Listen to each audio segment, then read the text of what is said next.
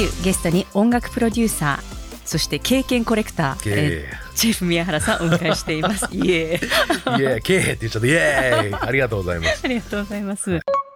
プロデューサーって本当にいろいろ気使ったりとか気を配らなきゃいけないお仕事だと思うんですね。はいうん、私も音楽業界にずっといるのでよくわかるんですけれども、はい、まあ、プロデューサー業として一番の醍醐味というか、面白いなって思うところはどんなところにありますか？やっぱり、えっと、初めましてでお会いする方にどれだけその瞬間にお互いのハートをキャッチで、キャキャッチできるかっていうのが、うん、あの、すべてなんじゃないかな。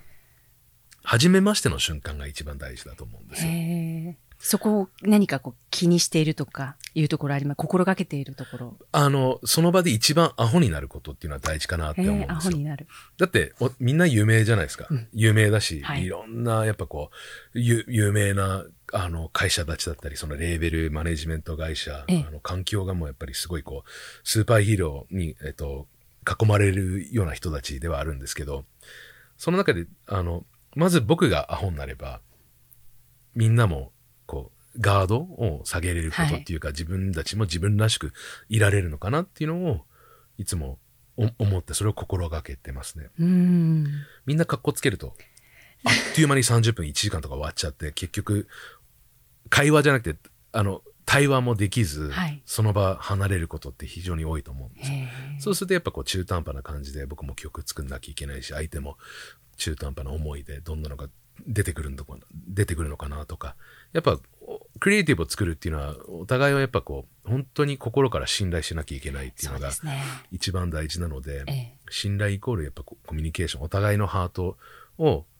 託す、キャッチボールができる。相手投げたら絶対キャッチしてくれるよね。優しくキャッチしてくれるし、優しく投げ返してくれるよねっていうのを、やっぱ、あの、その信頼が全てかなと思います。はい、私もあのインタビューの機会がとても多いので、うん、すごくそういうことを気にしてるんですけど、うん、なかなかこう、あまりこう開いてる状態でない、うん、もちろんゲストとか、あの、アーティストとかもいらっしゃるとき、はい、そういう時はジェフさんどうするんですか？あ、もう、なんていうのかな、その人が、えっ、ー、と、か、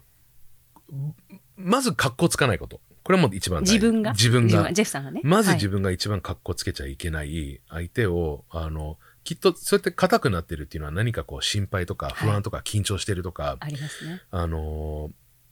やっぱそう、不安があるから、だからその不安の要素ってどこにあるんだろうなっていうとこを探りつ、探りつつ、あの、インタビュースタートする前から僕は、あの、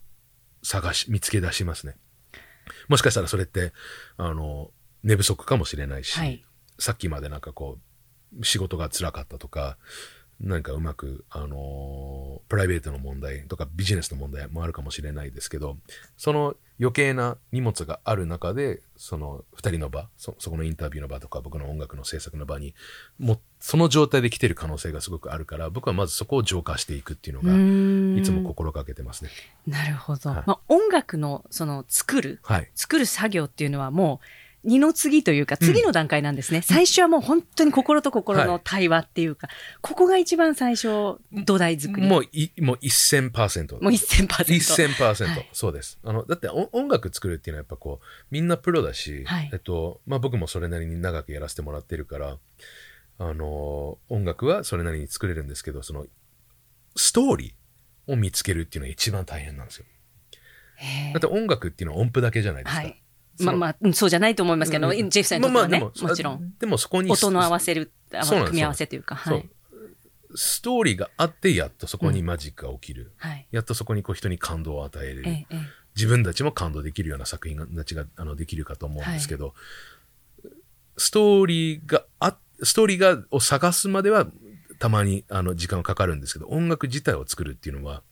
実はめちゃめちゃ早いです。そのストーリーは何を指してるのかというと、そのゲスト、ゲストじゃなくて、そのあの、まあ、アーティストさんの、その伝えたいこととか、伝えたいこととか、今のなんかあり方とか、心境とか、そうですね。そういうことですか、そうですね。それを引き出していくんですか？引き出していきますね。シェフさんが。もでもちろんそのタイアップがある時ももちろんありますし、映画がこういうのがありますとか、はい、アニメがこういうのありますとか、でもその中でなんかこう、自分たちっていうのはもちろんアーティストとしても僕も作家としても、やっぱこう、あのー、なんていうのかな、えっ、ー、と、how do you say act? 演じ演じる、演じる。うん、僕たち、ありがとうございます。英会話のレッスンで日本語教えていただいてありがとうございます。あの、僕も、えっ、ー、と、演じることっていうのももちろんしなきゃいけないとこもあるんですが。プロデューサーとしてプロデューサーとしても。うんはい、ただ、えっ、ー、と、自分たち、演じる内容っていうのを僕たちで決めていけばいいじゃんっていうのはあると思うんですよ。あの、大きなストーリーを与えられたものの、この役割分担みたいなね。はい、で自分たちが本当にここ心がこう弾む、心が本当響くような自分の一人それぞれのやっぱストーリーがあって、あの、それが僕たちが会話することによって、対話することによって、それをこう結晶化していって、音楽たちが作っていく今までいろんなアーティストとあのお仕事されてきましたけど、すごく印象的だったなっていうアーティスト、ちょっと具体的に一人挙げていただくことできますか？もう270組ぐらいいるので、はい、あの、やっぱこう、あの、一人だっていうのはなかなか言いづらいんですけど、うーん、何人か本当に僕はもうあ、言いづらいな。これって一人一人すごく大切なので。だってね、本当み、みんな、やっぱこれって、あの、そうですよね。なんていうのかな。あの、男女、あの、問わず関係なく、やっぱこう、新しい生命をこう、誕生していってるので、そういう意味でも子供を作ってるかのようなプロセスなんですよ。あの、なので、今すぐにこの、この瞬間に僕は思うアーティストさんとかこういうエピソード良かったなっていうのもすごくあるかもしれないですけど、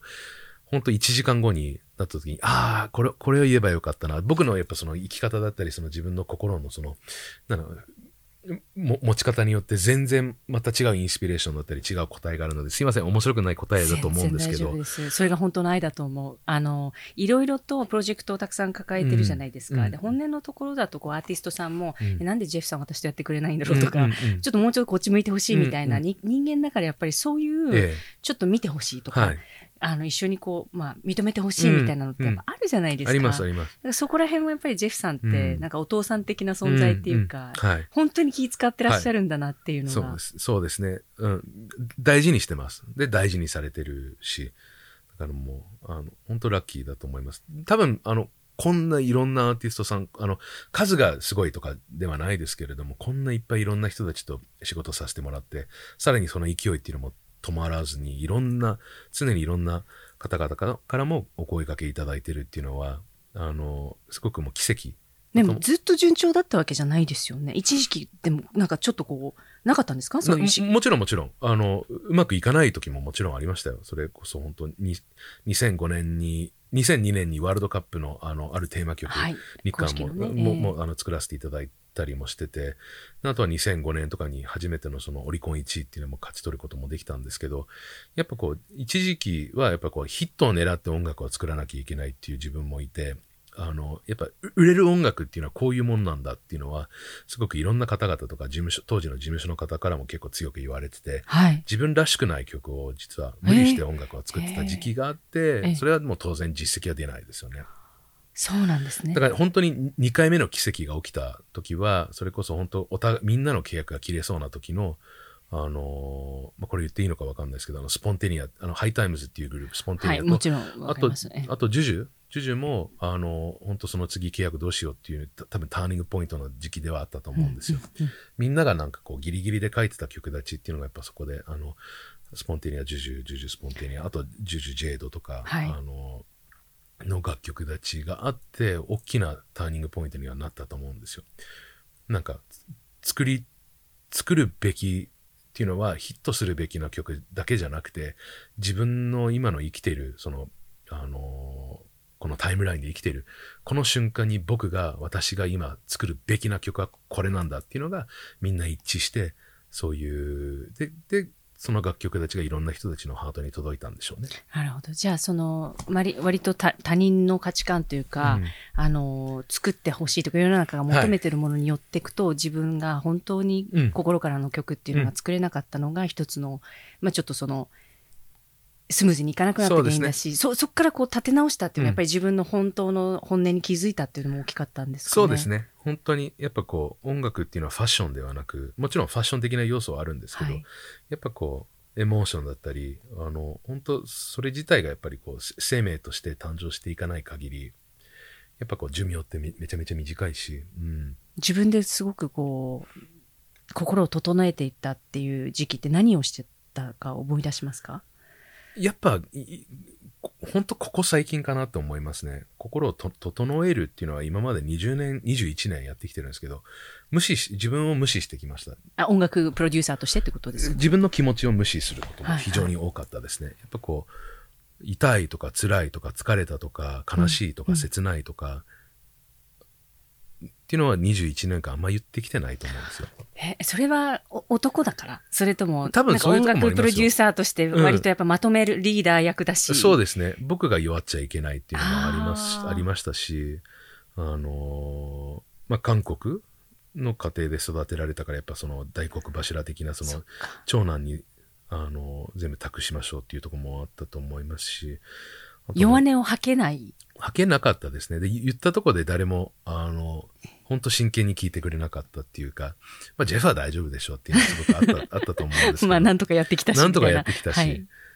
で、そういうとこもあったと思うんですよ。今もあると思いますけど、あの、自分には優しくなかったですね、この21年間。何があったんですか？この何かこう、そんな自分に、セルフコンパッションって最近ね、言われるようになりましたけど、はい、自分に優しく自分に思いやりよっていう、何かその変化っていうのがジェフさんにもあったんですか？あります、あります。あの、僕ずっと海外で、その役年、役年って、僕今まで信じたこともないですし、役年な何なんだよと思ったら、見事に前役、翻訳、後役に、あの、いい感じに引っかかりましてですね。で、何が起きたのかっていうと、やっぱこう、あの、すっごい不思議なんですけど、今もすごい悩んでるんですが、えっ、ー、と、全身ジンマシンがもう 2, 2年続いてるんですよ。結果が、あ原因がわからない。原因不明なんですね。原因不明、いろんな大学病気病院たち行ってるんですけれども、はい、アレルギー体質ではないですし、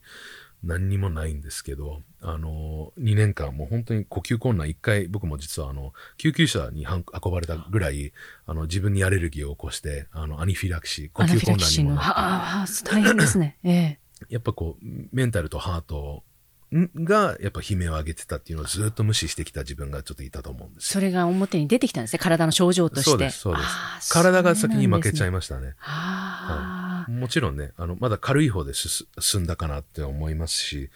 あのー、だからそこから実は僕はもう本当に疲れた時にはもう大量に1リットル、2リットルとかコーヒー飲んでたり、それが効かない時、コーヒーでどうしてもこう、元気になれない時には僕は隠れて、えっ、ー、と、ウォッカとか、ショットで飲んでたんです。ほん、ほんとそうなんですよ。エナジードリンクを入れてたんですね。エナジードリンクっていうかもう、もうね、そのアルコール。ロケット、ロケットフュールみたいな感じで、あのガソリンより強いやつってなんだろうなまあそうですよね。まあ、それだけ仕事抱えてたら、とにかく起きてなきゃいけないし。起きてなきゃいけなくて。もう自分をそう覚醒してなきゃ、やってらんないみたいな時期もありますもんね。で、ね、やっぱこう、僕も結構その食べ物に喜び、食べ物にやっぱこう走っちゃうとこもちょっとあるんですよね。やっぱこう、満たされるっていう。あ、わかります。あの、は私もそうですけど、うん、はあの、わかります。満たされるために、うん、そうですね。食べ物の方に行っちゃいますよね。うん、でも、えー、結局その自分の体に入れてたものたちっていうのもなんかこう、いいものではなく、やっぱこう、その瞬間、瞬間にハッピー、最高にハッピーになれる、やっぱスイーツとかファストフードとかそういうのばっかり食べてたら多分僕本当にその現代病の象徴になって原因不明の自分にアレルギーを起こすような、えっと、体になっちゃいましたね。それが、あの、きっかけでまた自分自身と、ちょっと向き合うというか、はい、心と対話するようになったっていう、はい、もう今、断捨離ですかね。もう、あの、高い、まあ今までもすごいこう嬉しいことに、やっぱこう、ね、いろんな高価な服とか。ジェスさん持ってるのすごい一流のものばっかりですよね。全部持ってたんですけど、ええ、今全部断捨離してます。あ、そうなんですか。服も時計もアクセサリーも、車も。お子様いらっしゃいますよね。二人います。はい。あの、なんか、せっかくいいものだったら、子供、お子さんたちは。いや、僕、僕のもので本人たちが喜ぶようなものってきっと一つもないなと思って。そうですか。だったら、パパが元気よく、ハッピーに本人たちとその限られた時間の中で、思いっきり遊んで、思いっきり泣いて、思いっきり笑うっていうのが一番大切かなって思って、僕今、余計なもの。ものって、ものって荷物なんですよね。It's just stuff. 英語で言うと stuff、うん。昨日買って、今日今からこれ、これから買う衝動買いしていくものっていうのは本当に必要なものかっていうと、そうじゃない。It's just stuff. っていうことを考えると、自分が今住んでる家とかっていうのはもう場所も限られてるじゃないですか。はい、それにさらに自分のすごく大変な思いして稼いだお金で買ったものを、ものすごく、さらにその自分の生きてるその環境を狭くしていってるんですよ。今日買ったもので。で、どんどんどんどんその積み重ねになっていくと、いつの間にかその生活できるようなその空間も狭くなっていって、圧迫もされて、結局食べ物もそうだと思うんですけれども、いらないのに食べてしまう。はいはい、あの、そうするとどんどんね、体も大きくなっていって、体も重くなっていって、軽く動けない。はい、それってでも本音っていうか、自分がすごく寂しかったり惨めだったりなんかこうちょっとこう自分にとって受け入れたくないなっていう感情をこう難するっていうんですか、はい、こう感じなささせ、はい、感じさせなくするようなこともあるんですよね。うん、そのものを買うことによったりとか、うん、こうお酒を飲んだりとか、はい、それってみんな誰でも誰でもあります。それってその瞬間的には良くなるんですけれども、ね、結局は僕はずっと自分のその痛みだったり、そのお父さんいなかったとか、はい、その、もしかしたらなんか愛情が足りなかったとか、愛きっと愛せれ愛されてたけどなんかこう、愛してるって言われるのが少なかったんだろうなっていうのとかも、そういうのから僕はずっと逃げてきてた？か隠してた、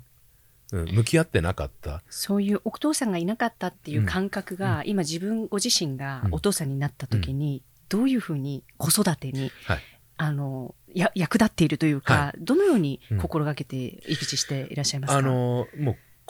う親としてですねあの、まあ、もちろんこういう僕なので、もう本当に毎日のように違う人にこう変化していってるから、あの、多分そのうちのあの子供たちのお母さんとかもすごくあの多分僕にものすごくいろんな不満があるでしょうけど パパとしては、はい、もうとにかくその僕のなんていうのかな一言で片付けるとそのカルマっていうんですかね僕が抱えてる荷物抱えてる痛み抱えてるそのネガティビティ抱えてるマイナス要素を子供たちに何があっても絶対渡さない。これ、ここで。ここが親として子供に対しての一番の愛情かなと思うんですよ。子供たちだってあの生まれた瞬間に全ての答え分かってるはずだし、一番心もピュアだし、これがやっぱりこう自分たちのその環境だったり、その親の影響によって、他の友達とか社会の影響によって、どんどんどんどんその自分らしくない方向にこう行くと思うんですよ。だから僕はとにかく子供たち、うちの子供たち、その、世界の子供たちに、とにかく少しでもいい環境、少しでもいい、その、自分たちらしい、のびのびとした、本当自由表、自由に自己表現ができるような世の中にうん、作っていけるように少しでもなんか僕は貢献できるように今はなっていきたいなって思ってます。それをこうすこう自分のあり方として見せることが、お父さんとしての役割っていうことですか、見せることとあとある程度のその自由と、はい、ある程度今ねやっぱ子供たちもあの携帯が欲しいとか服が必要とかも、はい、もちろんそそうやって親としてあの必要なものっていうのを与えますし欲しいものっていうのももちろん与えますけれどもそこにこうあのきちんとそのレッスン一個一個、なんで、うん、これが、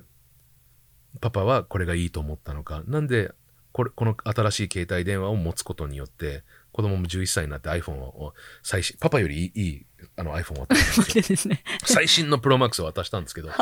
あのー、で、なんでそれを買ったのか。どうやってそれ、物、物、物事がその社会が動いてて、あの、あの、なんでそのそういう思いで、その子供たちに、あの、その責任、重大なものを渡したのかっていうのも、きちんとそれをこう理解した上で僕は、えっ、と、本人に渡しました。もちろんこれで、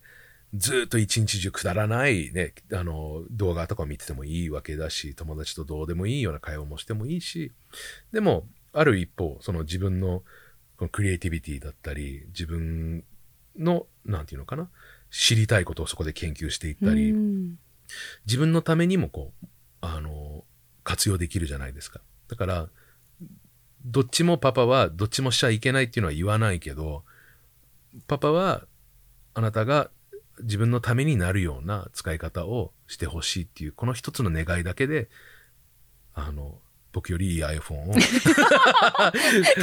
買うよって。いっぱいね、最新のもの持ってるから、それよりってなるとかなりいいもの。でもあれですね、あの、音楽プロデューサーの、として、こう、いろんなアーティストと接して、うん、彼らのストーリー、はい、自分らしさを引き出すっていう意味では、ええ、その、お父さんとしての役割も、お子さんに対して同じことをしていらっしゃるっていうことだなって感じましたね。ね。うん、まあ、とにかく、あとはもう、え、日本人ってやっぱりこう、愛してるっていう言葉って一つしかなくて、はい、でその愛っていうのは割とその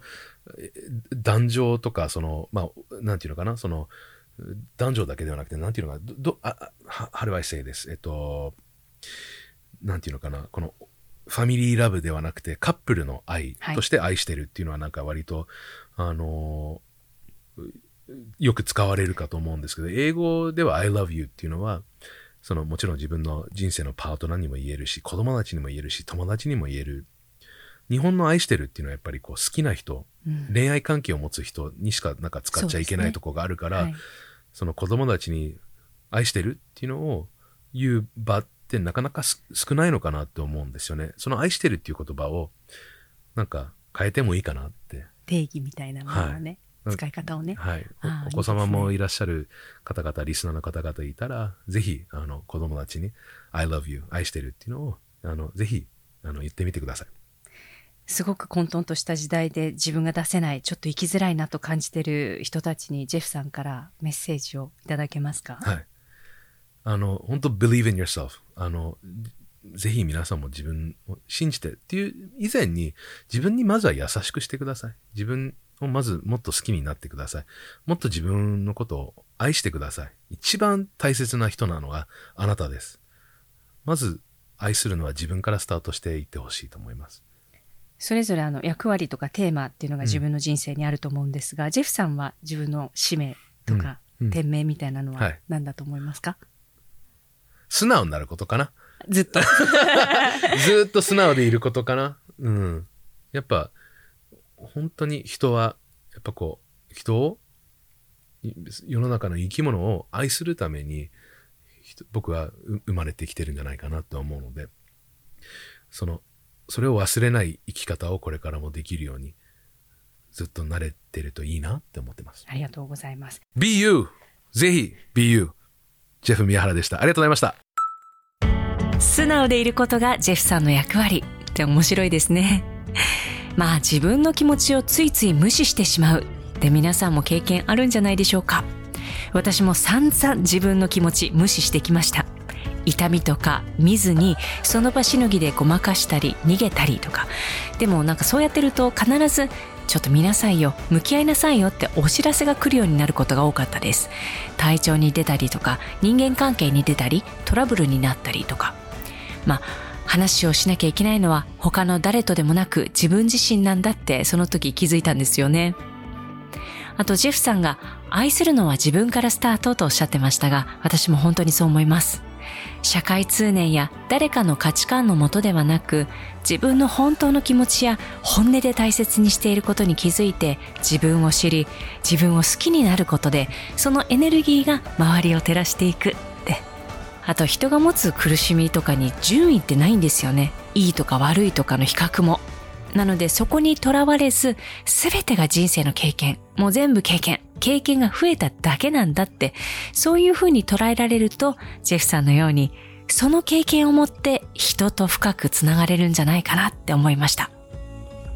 ジェフさん、話しにくいお話もあったかもしれませんが、素のままで本音をシェアしてくださり、本当にありがとうございました。BU 音楽プロデューサージェフ宮原の最新の情報などは番組の概要欄にリンクを貼っておきます。BU の番組登録、フォロー、お気に入りもよろしくお願いいたします。番組のご感想やメッセージもお待ちしてますよ。詳しくは概要欄もチェックしてください。これからもセルフヘルプのヒントお届けしていきます。ナビゲーターは宮本彩子でした。